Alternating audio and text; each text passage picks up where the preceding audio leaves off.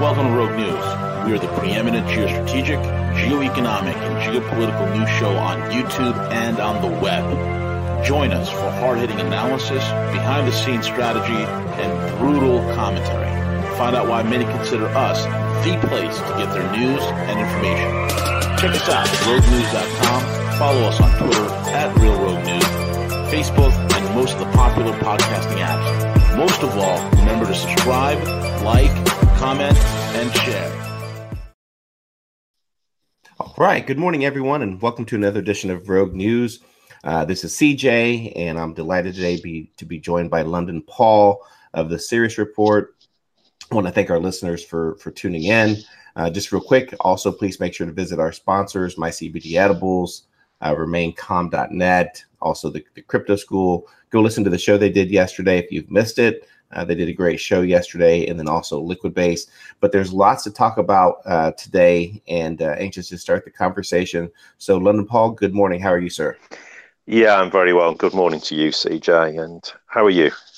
You know, I'm doing great, Paul. Uh, we, you know, the again the the news cycle, uh, tons of information is coming out.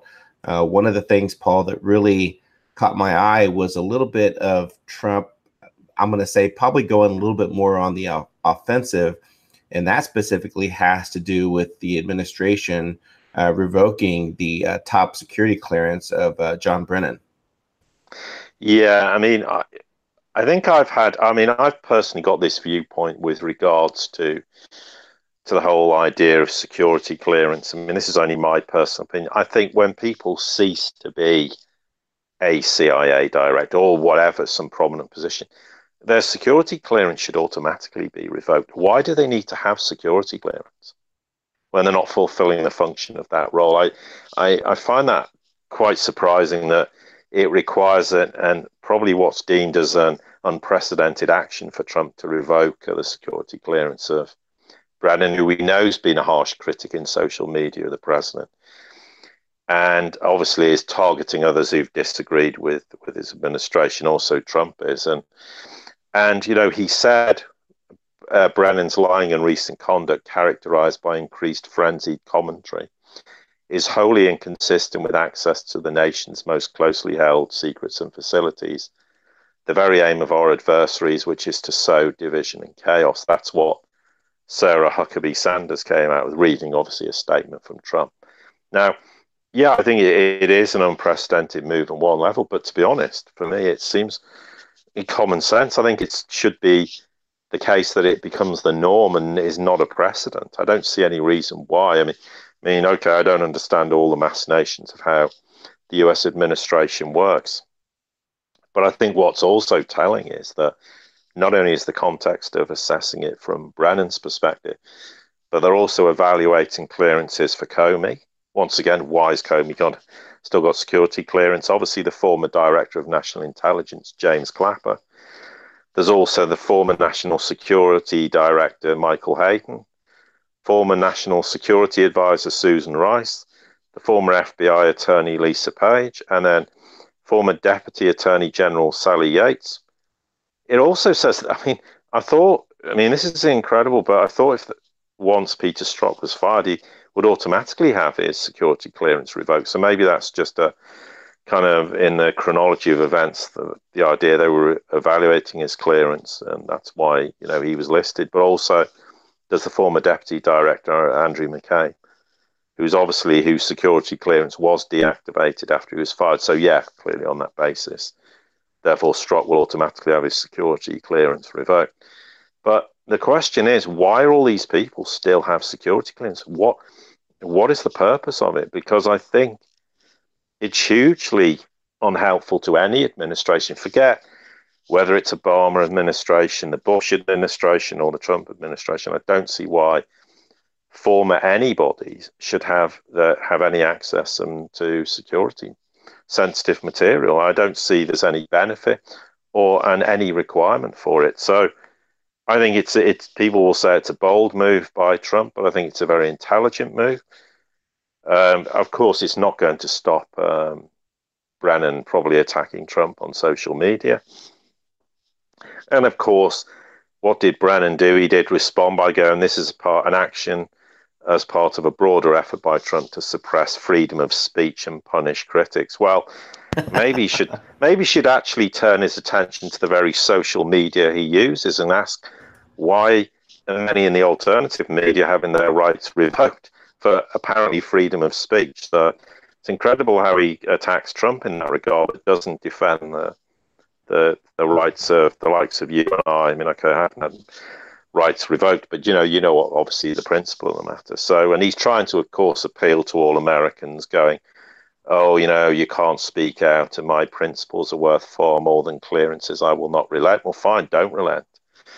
Who cares? But I, I think it's a it's a precedent that should be looked into more, particularly now from the Trump administration perspective, because who else is going to come out and and speak in this way? And let's face it, these are unprecedented times because never has, in well, to my knowledge, anyway, as a US president, ever been the subject of such criticism and vitriol in in that in, that I can recall. I don't think it's ever happened before, and it's probably highly unlikely it will ever happen again. Correct. Yeah, I'm not sure exactly what John Brennan is specifically, you know, talking about. You know, no one is shutting down his free speech. Not everyone should be entitled to top secret security clearance, Paul. And you're absolutely right. I, I think it makes absolute no sense. I think it speaks to the amount of dysfunction uh, that occurs at Washington, D.C., when we have people in these positions and years after they have left that they still receive these top security security clearances. You can get fired from the government and you still have your top security clearances. It makes it makes absolutely no sense.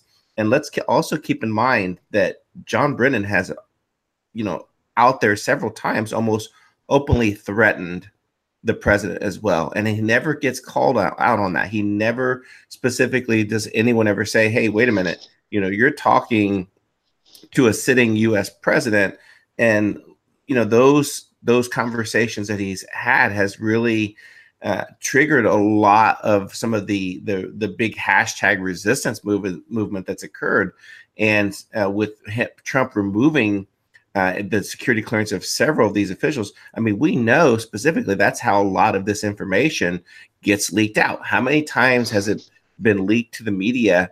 The things that are happening, and a lot of the time it comes from you know these individuals in the security with the security clearance and the relationship with the media paul. Yeah absolutely whoever it might be. I mean there's there's a clear indication and it's something that's um, bedeviled effectively uh, the trump administration since he came into office is the endless leaks.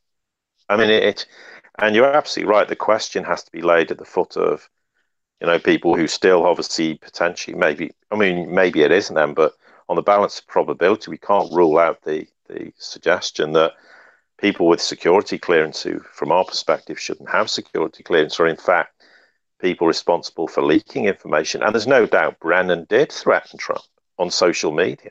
Now, you know, where's where's the you know, there's all there's one thing having free speech, but threatening an incumbent president is astonishing that people are allowed to do that and there's no recourse. And I don't know how how what the precedent is for, in a legal sense, why security clearance isn't revoked. I don't know what rule laws that are being passed, or is it just something that is rather than actually a law stating it should happen by the fact there isn't implicitly, eh, you know, it states therefore they retain security clearance. But I think there needs to be legislation put in place that says when you finish your term as a in any capacity, you know, whether you whether you're you're a junior in the FBI, whether you're you know you're a director, whether you're in the CIA, whether you're in whatever whatever government clear, security clearance level you have, that a you have your security clearance revoked, and if you subsequently leak any information or you leak prior no security information, then there needs to be a legal precedent that says, hang on, is is this not a, a criminal offence? And depending on the severity of the information leak, does it become a, an offence that's treasonable? Because, you know, certainly from, uh, know from, if you work in, in the military in the UK and you sign the Official Secrets Act, if you subsequently go and leak information, they're going to come after you and prosecute you and put you in prison for a very long time because obviously that's a threat to national security. And you know, if you keep allowing people to have security clearance and have the information, obviously, if they do, you know, depends what they do with it. And if they do nothing, all well and good. But if they use it for nefarious reasons, which is entirely possible, and we're not saying anyone's done that specifically because we don't know, but you minimize the risk to national security by not allowing uh, ex disgruntled whoever's the, the access to that material, and therefore, as you say, there's there's some evidence to suggest that they have some they're complicit to some degree in the leakages that have, have just been prevalent in the Trump administration since the day of the inauguration, quite literally. Yeah, and let's let's continue the conversation a little bit around uh, some of the, the the true things that are happening in regards to uh, silencing some of the the counter perspectives, uh, some of the counter views that's occurring. Paul, um, we're learning overnight last night that uh, Stefan Molyneux, who has been uh, very much on a global scale influencing some of the course of nationalism, that last night Stefan tweeted out that he received uh, two community strikes on YouTube and is one strike away from shutting down uh, his YouTube channel. And this all occurred within the past 24 hours. Uh, there, Paul, there is a concentrated effort here to control the narrative, to eliminate any counter perspective of views in regards to what's happening, and it's it's it's very alarming that we're witnessing this, Paul. Yeah, absolutely, and it's part of reason why we had the the kind of round table discussion with X22 and SGT because you know we made the point uh, that you have to now start to look at alternative platforms and have your own platform because the risk is if you solely have everything on YouTube, you can, you know, in in in the blink of an eye, you can lose all your videos. You have lose all your, you know, however large it is. I mean, in Molyneux's case, he says hundreds of thousands of subscribers. Um, you can lose them all in the blink of an eye. I mean, at least from our perspective, because we don't have a YouTube presence because they demonetized us within minutes. We have a user. We know all our users because they register that, so we we fully aware of them, and we they, no one can just delete all our content because we have it on a platform, but we also have everything backed up. So if everything went down, we can eat, it'd be a painstaking job, but we can easily put everything back online and that's a way of protecting ourselves. But the problem is if you're at the mercy of of traditional social media platforms and increasing, you're absolutely right. If you veer away from the official narrative, so to speak, then you're now becoming a target. And and it is about suppressing, you know, I mean, we talk about not suppressing free speech, but I mean, it's becoming very, very debatable when the term violating community standards are used. Um, in the context of free speech and, and obviously um, what is actually discussed. And you know, the SGT was one example. Okay, they subsequently, you know, their rights were not re- were reinstated, but how many more, you know, significant bodies of, of work with huge subscriber bases on YouTube are going to have their rights revoked or get these strikes, and then, you know, three strikes and you're out. And uh, but I think it's indicative, as we said, of the mainstream media has lost its its narr- its narrative is is on the wane, and I think in a lot to a large extent you can thank Trump for that because Trump effectively threw the hand grenade into the mainstream media, and they detonated it themselves by their actions and by their behavior, and they're becoming less and less of what of what is deemed a reliable source of information by increasingly large numbers of people. Um, I mean, yes, there are problems also with the alternative media. It's not all perfect, but there's certainly a lot of solid information out there which is giving people the, the correct perspective on what's going on. And yeah, they're, they're desperate now to shut it down because it's the old saying of uh, every day there's more and more people waking up to the reality of what's going on. And that's a, that's a danger to them. I mean, they think that, oh, well, we can contain Trump and, and his capability, but they can't control and contain 350 or whatever million American people. And increasingly, more and more people are waking up to the reality. And there comes a point where it's a critical mass. And when that critical mass is reached, then you know, the control over them, uh, their control, which has always been media based, of course. And I mean, the irony is that they tried to to subvert the internet to control the masses, and the, the internet spun completely out of control, and they've lost complete control of it. But I think we do. I think increasingly we have to look at alternatives and form our own platforms because then we have that independence. They they can't shut anyone down who's independent of them. But while you use their platforms, you are at their mercy. And I mean, how many more people increasingly over the weeks and months in the future are going to be have strikes or be struck or, or have their channel completely deleted? And of course, it's it's deeply damaging to them in the process because more and more people are going, hang on, you're suppressing free speech.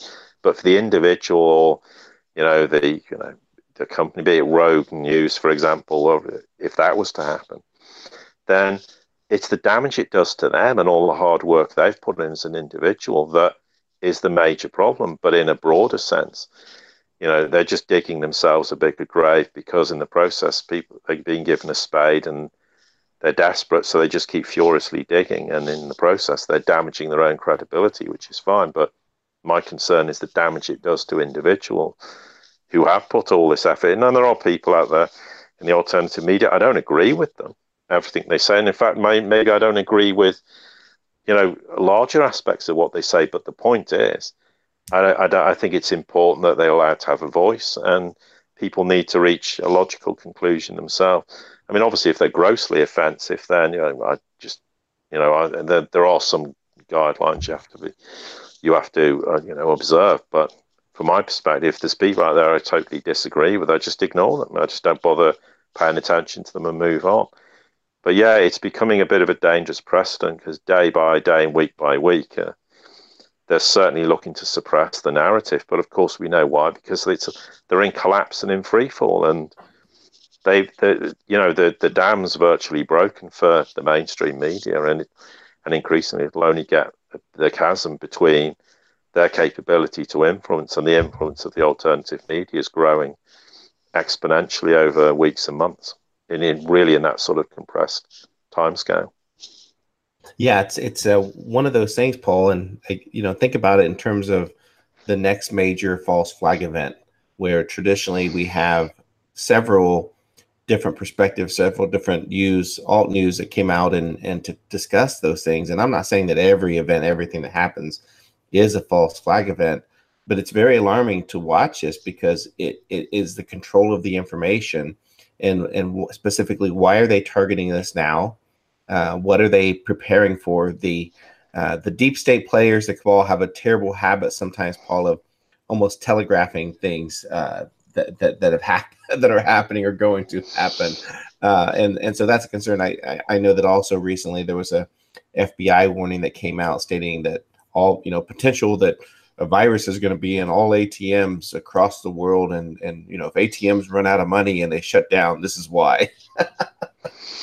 yeah, I mean, well, there can be a number of reasons for that. They can be, you know, they want to launch some sort of cyber attack and blame it on the Iranians, for example. I mean, that's that's a that's a or you know if things go sour with the North Koreans, they'll blame the North Koreans, or alternatively it could be that uh, there's, there's a starting to recognize the fact that global financial systems are getting, uh, whilst they publicly will never admit it, but you know, the financial system's beginning to creak quite badly. And the risk is if, you know, I mean, we're not saying this is going to happen, but in a, a scenario where everything collapses, then ATMs will cease to work and they'll want people to believe that, oh, well, if that happens, it's because of a cyber attack, not that the financial systems collapse. So there can be various reasons why they'll make these announcements, but you're absolutely right. There, there is a precedent of telegraphing false flag events, but I have to be honest, I would, without tempting fate, I'd be very surprised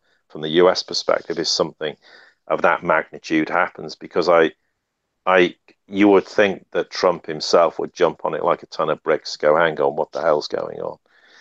So, I mean, yes, to some extent, he's you know with things abroad, particularly in Syria, where he made a, a serious error in judgment in launching missile attacks, as we spoke about even yesterday. But I think domestically, I think the, the risk of some major event happening is not as severe as it would have been under previous administrations. But that's not to say, you know, eh, out of desperation, something might happen. But I'm not convinced that there's any particular reason at this point in time to feel that that's any more likely to happen than the chance of it happening at any other time. But certainly the attack on the alternative media is just an act of desperation because they know they've lost they've lost control of the narrative, which is always about you know shaping people's opinions and views on uh, international affairs and domestic matters uh, via via the mainstream media outlets, and that's gone. And Trump is a huge uh, catalyst for why that's happened because he has gone for the jugular. He you know he coined the term fake news and uh, which is absolutely true, as as everyone who listens to this and in a far wider context understands. But yeah, we have to be a little bit careful when we hear comments coming out. But to be fair, there was a lot of rumblings in the past about which suggested, you know, there might have been some false flag attack in the Persian Gulf they blame on Iran. Well, that never came to pass. So there's there's overtures and threatening comments made, but as I say, I don't want to tempt fate because you can never say never, but their ability to pull that off is diminishing eh, eh, over you know a long period of time. You know, particularly in, from the U.S. perspective since Trump came into office. But we can never rule it out, and it would be foolish to do that. Right, and you know, and that's the odd thing. You, it's interesting you said that because when you uh, you have to be very careful in terms of what you do specifically talk about, and not necessarily to instill fear uh, in anyone's minds but that's exactly what currently like the media is doing you know I, I, saw an article paul that came up that said us official warns that the next un meeting that russians have cyberware and are going to be hacking everyone's computer there. That's exactly what they're doing time and time again. And it's just it's just it's it's so laughable to hear them come out with these crazy stories like that paul. Well, yeah, but it's well, of course, it's part of the trying to convince uh, the American people that Russia's still, you know, Russia's the big bad bogeyman. It's in a way, it's as much to convince them that Russia's the problem, but it's also to try and, you know, shape and influence the American people's perspective of Trump because everybody knows that Trump wants to try and, you know, normalize relations with the Russians. He's happy to go to Helsinki and, and meet with Putin. He's happy to have a one-on-one meeting. He's happy to, you know, entertain uh, Putin in Washington or to go to Moscow, and the, so they're trying to shape that viewpoint to to make people go, hang on, can I really trust Trump because Russia's the bogeyman? Look, they tried to to influence our elections. They're trying to still influence our elections. They're planning cyber attacks. They're you know they've been hacking into our um, intelligence services. That you know they're trying to you know back up against Europe and and and you know they're trying to reinstall the Cold War, and and and so it's as much for that because they're hoping in in some way that people start to question Trump's um, credibility and whether they believe in him because of this Russian narrative. But we know largely a lot of people are now going, "Hang on, I just don't buy the Russian narrative," and you know, it, so it's backfiring on them in a way, but they'll keep pushing that agenda for that reason also. Yeah, absolutely, absolutely. Uh, let's switch gears a little bit and let's talk a little bit what's happening in in Sweden. Obviously, there's been a lot of news coming out in regards to these uh, localized riots, cars set on fire. Uh, but apparently, it looks like that uh, Sweden faces a, a, historic election upset coming up. Paul. Yeah, there's. It's worth sort of taking a slight backward step in this. That I it was probably back in 2013 or 2014, it was said to me that, you know apart from you know attempted regime change in places like Libya and uh, Syria and the so-called Arab Spring, for want of a better word, which was anything but that, but the purpose, apart from you know trying to install puppet governments into these countries, it was also they wanted to create a refugee crisis so they could flood Europe with refugees. Now, I thought at the time, hang on, this sounds a, a little bit not necessarily implausible. It sounds quite incredible, but of course, it, that's exactly what's happened. So this was telegraphed a long time ago that this was in the making, and it was a, a very credible threat. And Sweden's one nation that's faced this. Um, I mean, we haven't really talked about Sweden particularly, but it has a huge problem. I mean, there's lots of ghettos, there's lots of no-go areas, there's huge crimes. I mean, and some pretty despicable crimes that are being committed, not just in terms of of um, criminal damage, but there's been you know, women assaulted and raped, and God knows what else has happened. I mean, it's absolutely despicable.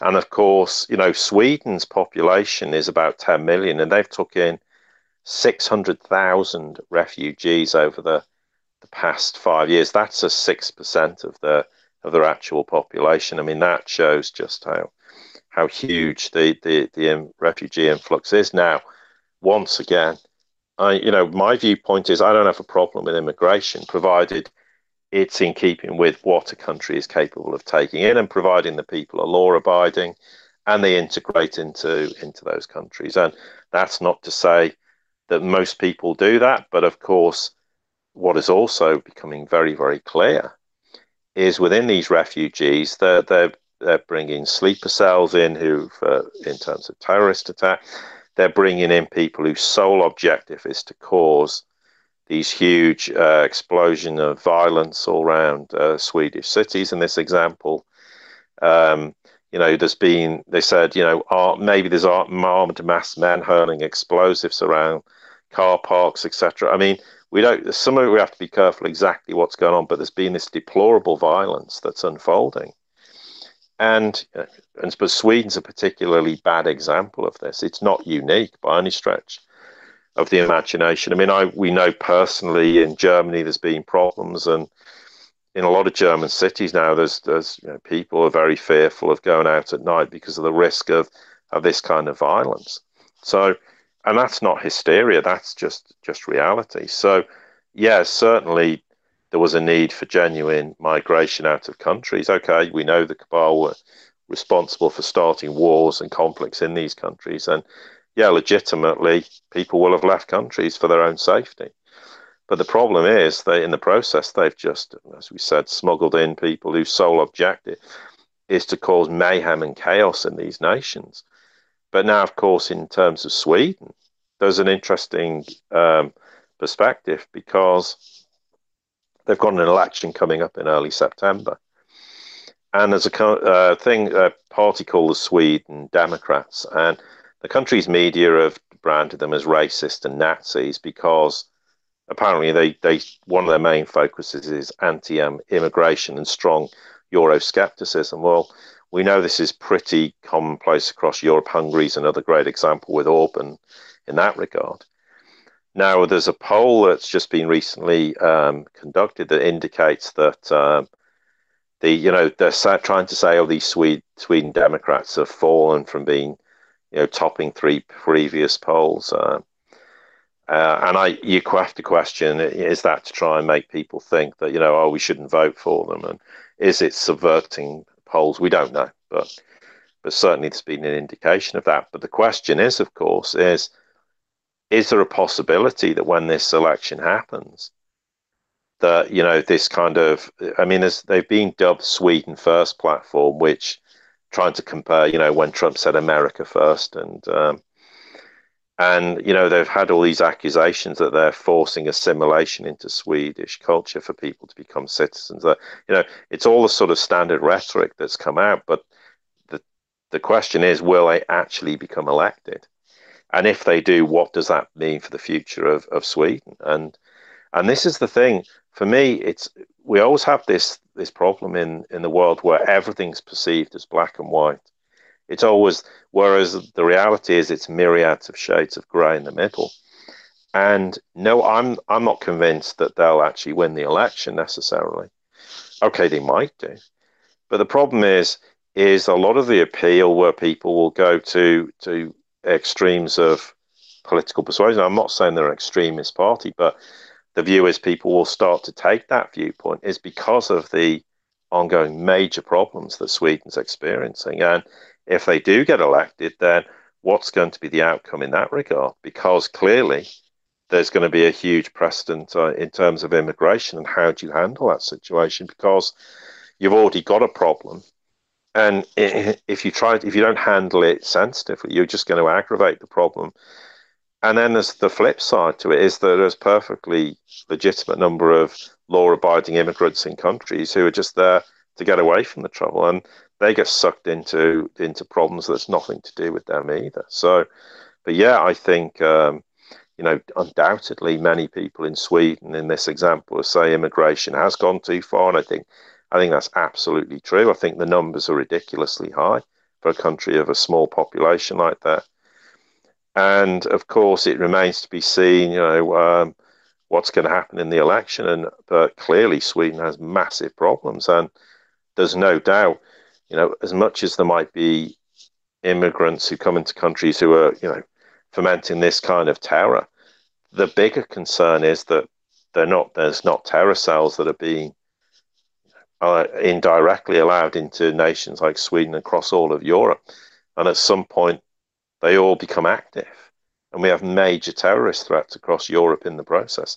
I'm not saying that's definitely going to happen, but there is a huge risk that that could happen. And and I suspect that is that is there is a big risk of that being the case. And and I think nations need to start waking up to the to the reality of what's happening. But I think it'll probably become more of a problem before it gets better. But this is undoubtedly, and why I've said for a long time that Europe's going to be reshaped, why you're going to see the integration of Russia, uh, sorry, of Europe into Russia, and I think you'll undoubtedly see in the future that Russia, the Russian military, will play a huge part in cleaning up the mess that that people like Merkel have created in Europe by allowing just carte blanche, allowing anybody to be any immigrants to come into nations without checking their background. And when we found people come in who have been tracked and surveilled by intelligence services in these countries, and people have just either turned a blind eye or through crass ignorance and stupidity, they've got into the country. But I think Russia will play a big part, and it's part of the reason why Russia will ultimately, their military will integrate into Europe, and it's part of the big change because ultimately it will be. I mean, Russia did a great job in Syria, which is an extreme example of it given it was, you know, a full blown war. But I think undoubtedly you'll see the Russians helping to clear a huge mess up caused by people like Merkel, who, who you know has to bear a huge responsibility for the immigration policy in the eurozone in general. Yeah, I, you know, the other odd thing, Paul, when you think of this is like looking at the EU, even here in the United States, is that they they call this an like a nationalist you know movement that's occurring right but a lot of the actions that that the, the things that have been committed the, with the immigration the policies that have been forced down us is is what created that rise. You know people will only tolerate so much to a certain level whether it's an overreaching federal government whether it's you know immigration and transforming people's lives. The the globalists and the controllers brought this upon themselves uh, with, with these immigration policies.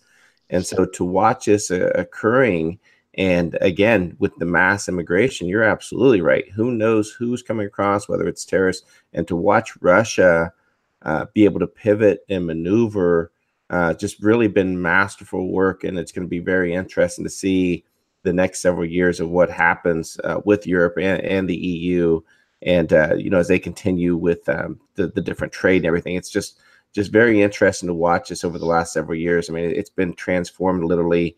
Uh, I mean, who who would have guessed to see these things happening, Paul?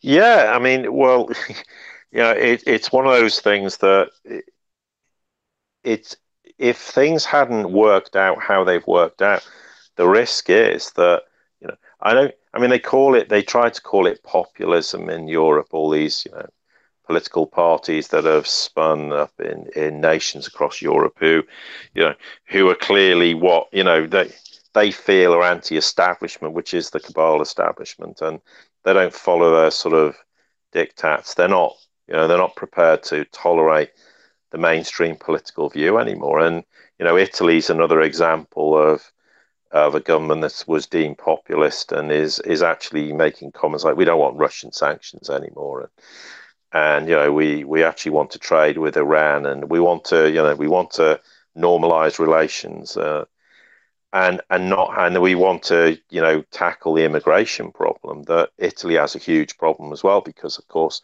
they just pour over from from North Africa from Libya and it's only relatively a short hop to Sicily and from Sicily they move across onto the mainland of Italy and uh, and then move up through through the country. So, yeah, it it is a big problem, and and it's going to need a huge uh, response to deal with this because the other problem is, you know, as much as I my concern as well is that we don't get innocent people who are immigrants in countries getting caught in in the crossfire when people get really angry because certain events or certain things happen. We have to to guard against that as well. So it's a kind of it's a multifaceted problem that needs to be addressed. But I think ultimately it will get addressed. But the question is how many problems are going to happen before it does get addressed. But certainly. Uh, the immigration policy is being one of is being deeply damaging for Merkel, and one of the reasons why she's hanging on by a by a thread in Germany now, and is and is desperately trying to to find someone globally to, to latch onto to to try and save you know save some face and credibility and try and restore our image. But the damage is beyond repair in our own nation and her coalition is extremely weak. And this principally came about again because the populist viewpoint starts to go well actually we're going to vote for the AFD and they have a more eurosceptic immigration uh, uh, you know policies but I think we have to also be careful. Just because people have concerns about immigration doesn't make them racist. I mean, it's ridiculous. Yeah, I mean, it, you know, I mean, and then there's this idea that somehow, um, you know, it's it's only it's only the the sort of indigenous white people who support these political viewpoints, and therefore it makes it racist. No, I think, you know, I think that's just very ignorant of the reality that, you know, there's plenty of people of all you know ethnic backgrounds who have serious concerns about you know immigration that's happened all over the world. I mean, and the US is a great example. Uh, you know, undocumented immigration is a problem, and Trump's right in saying we you know, we need to deal with this. And uh, and if there's a legitimate reason for people to to migrate into countries, and they you know they're genuinely peaceful people who want a better life, and but they're prepared to you know you know, adopt the culture of countries and abide by the rules and regulations, that's not a problem. And no one should ever have a problem with that. And, you know, and, and the UK's had lots of time in history where that's happened and people have lived here for decades and been, you know, just have, have completely embedded themselves in the country and they're, you know, very, you know, responsible and uh, citizens in the process. And that no one should ever have a problem with that. I mean, and there's a world of difference between being nationalistic and being blatantly outright racist and despising anyone and anyone who doesn't fit a certain, you know, uh, viewpoint that you have. But it's very easy to tarnish anybody who's, um, you know, calling them Nazis just because they may be nationalistic. I mean, but then that's how they steer the narrative. They want people to, because they're terrified that these political parties and and entities are going to subvert the narrative that says, do you know what, we, we, we need to start thinking seriously about the implications of what this kind of policy is doing to our country, whatever it might be. It doesn't have to be immigration, it can be anything. And of course, again, as much as they want to shut down the alternative media narrative, they're desperate to shut down people's perspective of these political parties. And so they'll brand them with anything that sounds sensationalistic to try and switch people off because there is going to be people who go, well, I might agree with this, but oh, I don't want to follow them because people will brand me, you know, whatever in the process. So that's all part of the subversion attempt. But certainly, there's a huge groundswell of political parties and people across Europe who've said, you know, enough's enough. There needs to be political change, and in and in many guises, not just in terms of immigration, but also the you know the the need for countries to restore their sovereignty and and to have control over their governance rather than it being a diktat from Brussels. And of course, eventually Brussels will collapse, and and the integration of Europe into Russia and all these changes are happening. And it's something I first spoke about a long time ago. And people said that will never happen. Well, it's now happening because this is the whole point of this paradigm shift. There are going to be huge changes that no one would have comprehended were possible, but they're coming about on a, on a sort of weekly, monthly basis now. Correct, correct. Paul, let's uh, close it out. Um, we're getting information that uh, Trump will soon be subpoenaed to testify. Uh, you know, the Mueller investigation. Uh, Giuliani has uh, committed to fighting this all the way to the Supreme Court. in in my opinion, Paul, I really think it's it's the burden of, of Mueller to really try to prove anything. I mean, even even at this point, any type of prosecution uh, that that's occurred has nothing to do with any type of Russia collusion. You look at you know Paul Manafort and his charges stem from what is it you know bank fraud and tax evasion. I think those were the charges brought forth you know against him. Uh, they're trying to use the case with uh, with uh, Stormy Daniels, you know, with Trump paying her off, what he knew, what he didn't know. I mean, I, I don't think really Trump should give any time to uh, Mueller and his investigation team. I think that the burden is on them uh, to try to really prove anything, and I really think it could really be just almost more of a an entrapment, if you will. Uh, you know, for you know, easily to they have all the information, right? They have all their notes and everything. So Trump's kind of going into it almost blind, and very easily could they could try to get him to say something to perjure himself. Yeah, I mean. It- it basically boils down to two school of thoughts. And uh, on the one hand, there's an argument that says, well, if Trump's got nothing to hide, then what's the problem? Just go and get inv- investigated by a mule or have a, you know, uh, you know, a formal discussion or whatever it might be termed. And so, what? What's the problem? And then, the, quite rightly, the flip side says, well, actually, if Trump does this, he's, he risks potentially, as you say, being put in, you know, set a trap, or he could incriminate himself. And not because he's done anything, but you you know how things can happen. Things can be easily twisted, distorted. He could say something perfectly innocently, and it gets twisted. And and I think, in a way, you know, from what I understood, and this is going back quite a long. I think it's probably even maybe even a year ago. At some point, Trump was well, you know, what's the problem? Let me just go and get this out of the way and talk to him. I've got nothing to hide. Well, fair enough. But the reality is you just don't put yourself in that situation. And again, it's an unprecedented move to, to try and, you know, subpoena a president to, to take part in an investigation, which in, you know, as long as it's gone on, has unearthed nothing that it was supposed to unearth in term relating to, to all the allegations about Trump and Russian collusion, et cetera, et cetera. So, no, I think quite rightly, um, Trump should err on the side of caution and avoid uh, attending any meeting or having any interview with with Mueller under any circumstances because I think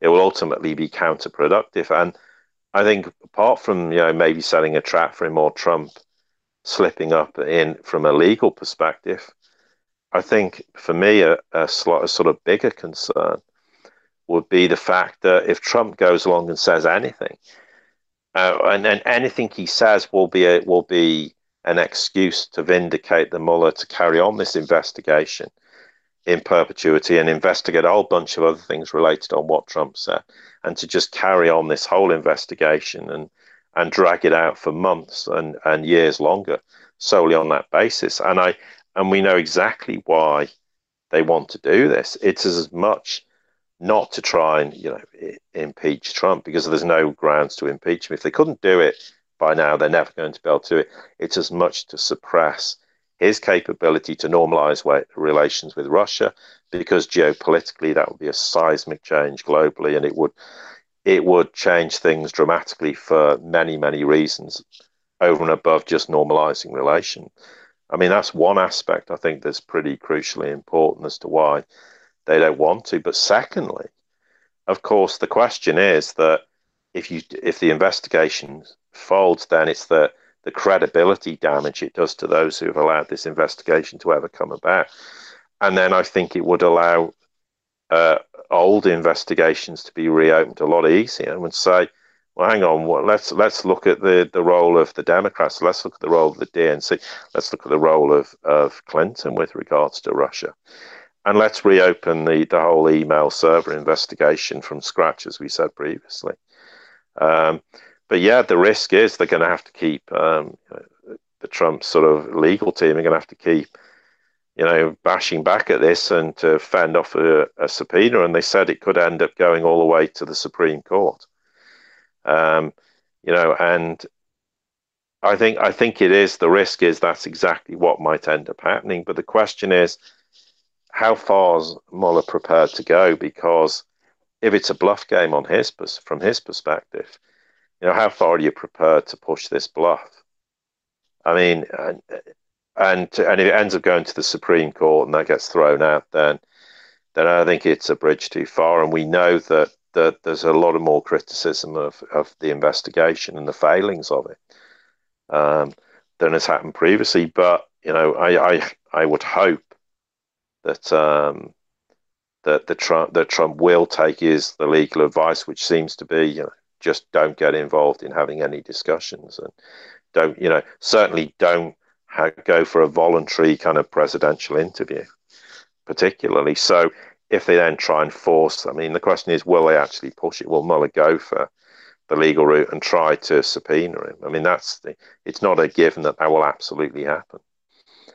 But um, but I, I but I think it would be detrimental to Trump to to to go for um, a pre, you know a sort of voluntary interview because I think there's no doubt Mueller's had long enough to to to cook up what he needs to say to try and if that's exactly what he's trying to do in and trip up Trump in the process. And you know, with all due respect, I mean, you know, given he's the president, given the magnitude and gravity of this situation, it's very easy for Trump to act to inadvertently say something that doesn't actually mean what he says, but becomes a major problem further down the track and and then potentially causes further headaches for him as the president, but also just allows this whole debacle to carry on and on and on. And it and it comes back to the point, you know. I mean, if if Trump was the focus of the investigation, why has Mueller waited all this time to uh, to actually consider wanting to interview him? I mean, by all accounts, when I think I first became aware of it, at least probably six months ago or so, that, yeah, at least. that there was that Mueller was looking at, even then at subpoenaing Trump to appear before a, gla- a grand jury if you know Trump declined the interview. Now, the question is, so why has he waited all this time to do this? I think the truth is he's banking on Trump folding and going, oh, let's just get this interview out of the way. I, I don't think he's really necessarily going to have the stomach to go for a subpoena and then and watch all that play out in public, where it could, potentially ends up going all the way to the to the Supreme Court to get a resolution on this. Yeah, I completely agree. I agree. Paul, closing thoughts, and then also please share how our listeners uh, can learn more about you and your wonderful work at the Sirius Report, please. Well, closing thoughts, just every day. So there's there's always plenty of interesting developments, and you know we we sort of scrape the surface and pick a few points of interest, but I mean it, it's just an ever unfolding story that's uh, and there's going to be lots of swings and turns and roundabouts and different directions we'll move in but there's there's never a shortage of interesting global developments as well. I mean yeah we've tended to fo- well we focused on europe to some extent and the us day but globally there are enormous changes that get very little press. In fact often they're hardly even discussed but there's seismic changes in terms of the perspective of, of what's happening in terms of eurasia and europe and and the rest of the world. And and you know, we just hope at some point that the Trump, you know, is able to start to integrate the US more into this rather than having this distant approach. I mean, people have accused him of being, you know, all this protectionism. I don't see the US uh, perspective as being protectionism. But I think the way it's been handled is not appropriate and it's ultimately detrimental to the US. And uh, but of course, the end of this month, the the Chinese and the Russians are supposed, sorry, the Chinese and the US are supposed to reconvene for more trade talks. Whether that's just, I don't think. I mean, China doesn't play games.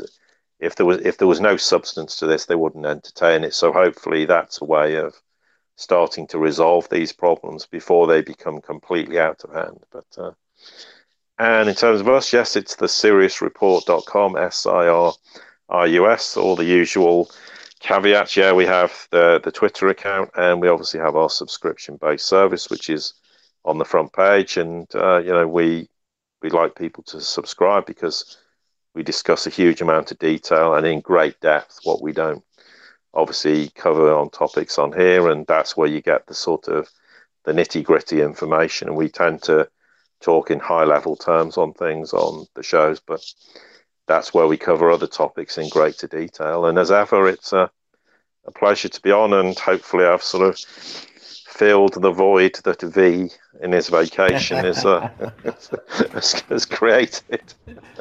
Absolutely, absolutely. And Paul, thank you so much for for joining today. We really appreciate. It. I know our, our audience loves uh, having you on. So uh, please make sure to like, share, subscribe, and appreciate everyone tuning in today. This is CJ in London and Paul uh, with the Sirius Report, and we're signing out. Take care, everyone. Be safe.